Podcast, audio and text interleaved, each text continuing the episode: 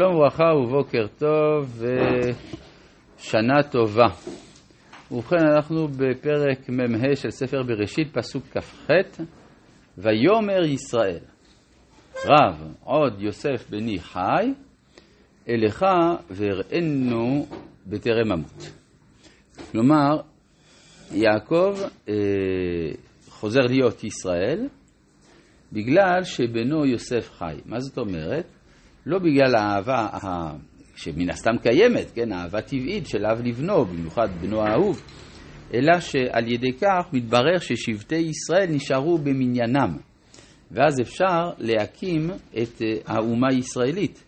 וזה לא, החשש היה שתקופת האבות טרם נגמרת.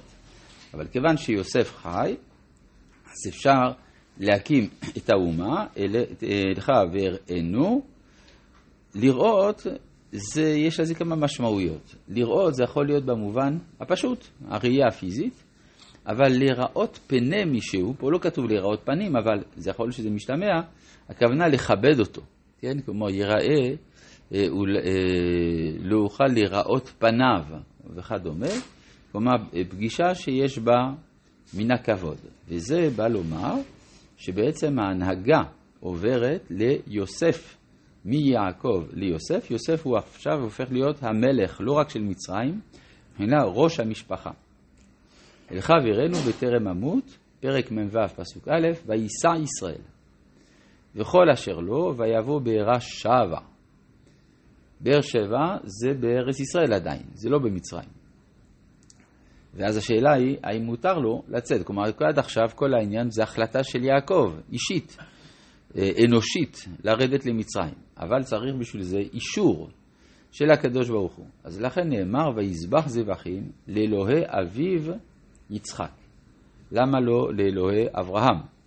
אברהם יצא לחוץ לארץ.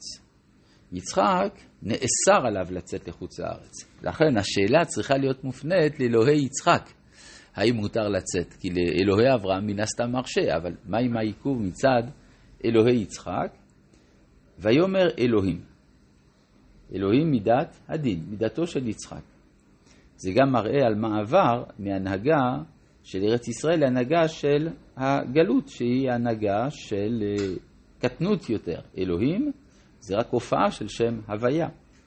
ויאמר אלוהים לישראל במראות הלילה. ברור שזה במראות הלילה, סתם נבואה זה במראות הלילה. אלא זה בא לומר שעכשיו מתחיל הלילה. ויאמר יעקב, יעקב. כלומר, עד עכשיו יעקב החליף את שמו לישראל. ועכשיו ישראל מחליף את שמו ליעקב. כי כדי לחיות בגלות, אי אפשר לחיות בתור ישראל, חייבים לחיות בתור יעקב. זה אחד הסודות, אולי זה הסוד, של הקיום הנצחי של עם ישראל. כלומר, אם היינו תמיד בעלי אותה המידה, אז כשהתנאים משתנים ולא מתאימים למידה, אי אפשר להמשיך להתקיים. אם היינו רק ישראל או רק יעקב. אבל כיוון שיש לנו מה שנקרא זהות מודולרית, אז כשצריך להיות ישראל, אנחנו ישראל, כשצריך להיות יעקב, אנחנו יעקב. השאלה הגדולה היא תמיד באיזה תקופה חיים. כי אם טועים בהבנת אופי התקופה, זה קטסטרופלי. כן? למשל היום בימינו יצאנו מהמצב של יעקב, אנחנו ישראל.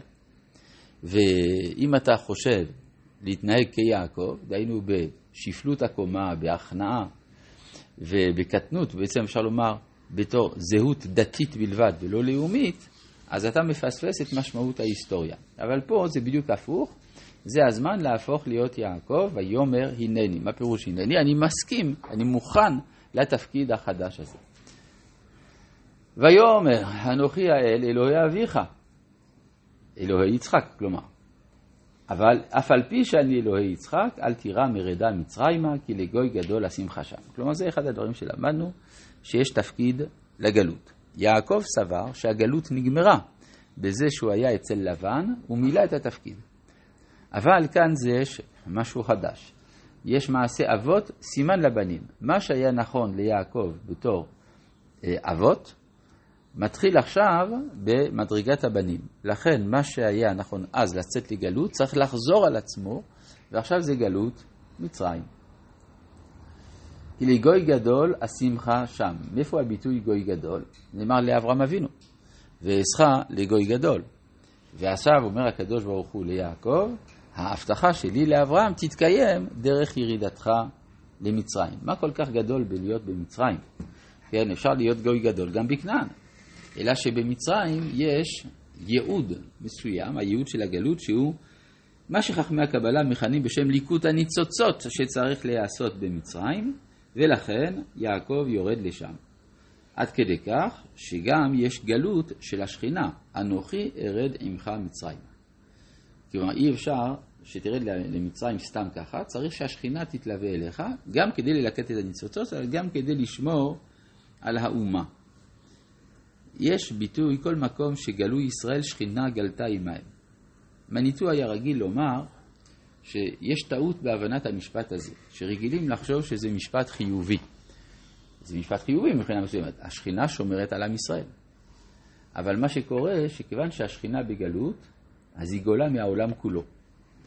כיוון שהיא גולה מהעולם כולו, והיא נשארת רק בתוך האומה הישראלית, התחושה של אומות העולם זה שאלוהים מת. עכשיו, הם יודעים שזה קשור במידה מסוימת לעם ישראל, לכן הם אומרים, הם הרגו אותו. והיהודים לא מבינים מה רוצים מהם. אצלם אלוהים חי. בבית המדרש, בבית הכנסת, בקהילה, מרגישים את, את אלוהים, את הנוכחות שלו. ואנחנו לא מבינים שבאותו זמן מהאומות האלוהות הסתלקה.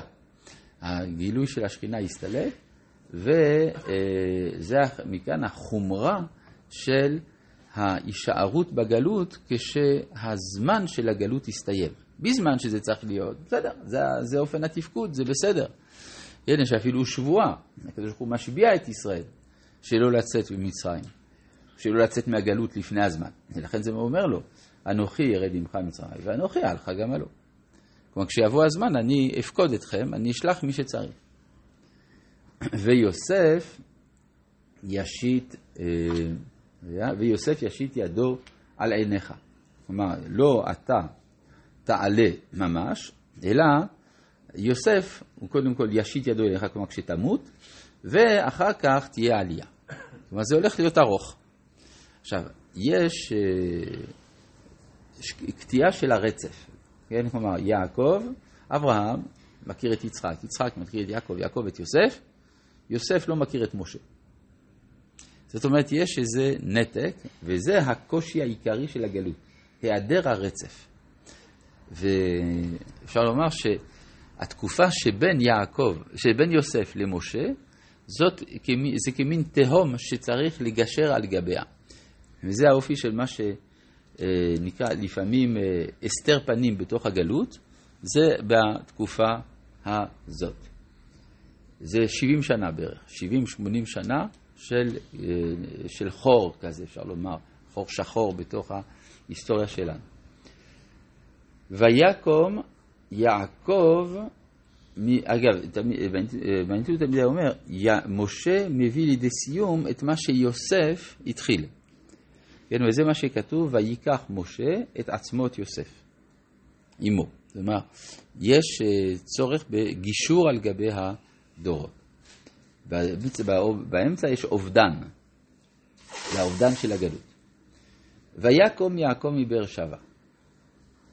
כן, עכשיו הוא הפך להיות יעקב. ויישאו בני ישראל את יעקב. אז זאת אומרת, זה, פה זה, זה מאוד מודגש. הם בני ישראל, הם נושאים מתוכם, בתוכם, את זיכרון הזהות הלאומית ישראל, כשהם נושאים את יעקב אביהם, ואת אפם ואת נשיהם, בעגלות אשר שלח פרעה לשאת אותו. כלומר, פרעה הופך להיות המוביל.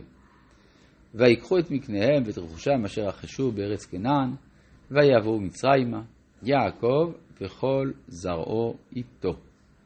בניו ובני בניו איתו, בנותיו ובנות בניו, וכל זרעו הביא איתו מצרימה. כמה זה? כמה אנשים זה? אם אנחנו נספור את 70 האנשים שהתורה עומדת לספור לפנינו, יש פה חסרות בנות. איפה הנשים? איפה כל רועי הצאן, העבדים וכל הדברים? אז אומר הנציב וולוז'ין, התורה מנתה את הדמויות המרכזיות, אבל באמת באו מאות ביחד עם יעקב, אולי אלף, משהו כזה, זאת אומרת, מדובר פה בגרעין ראשוני של התהוותה של האומה הישראלית.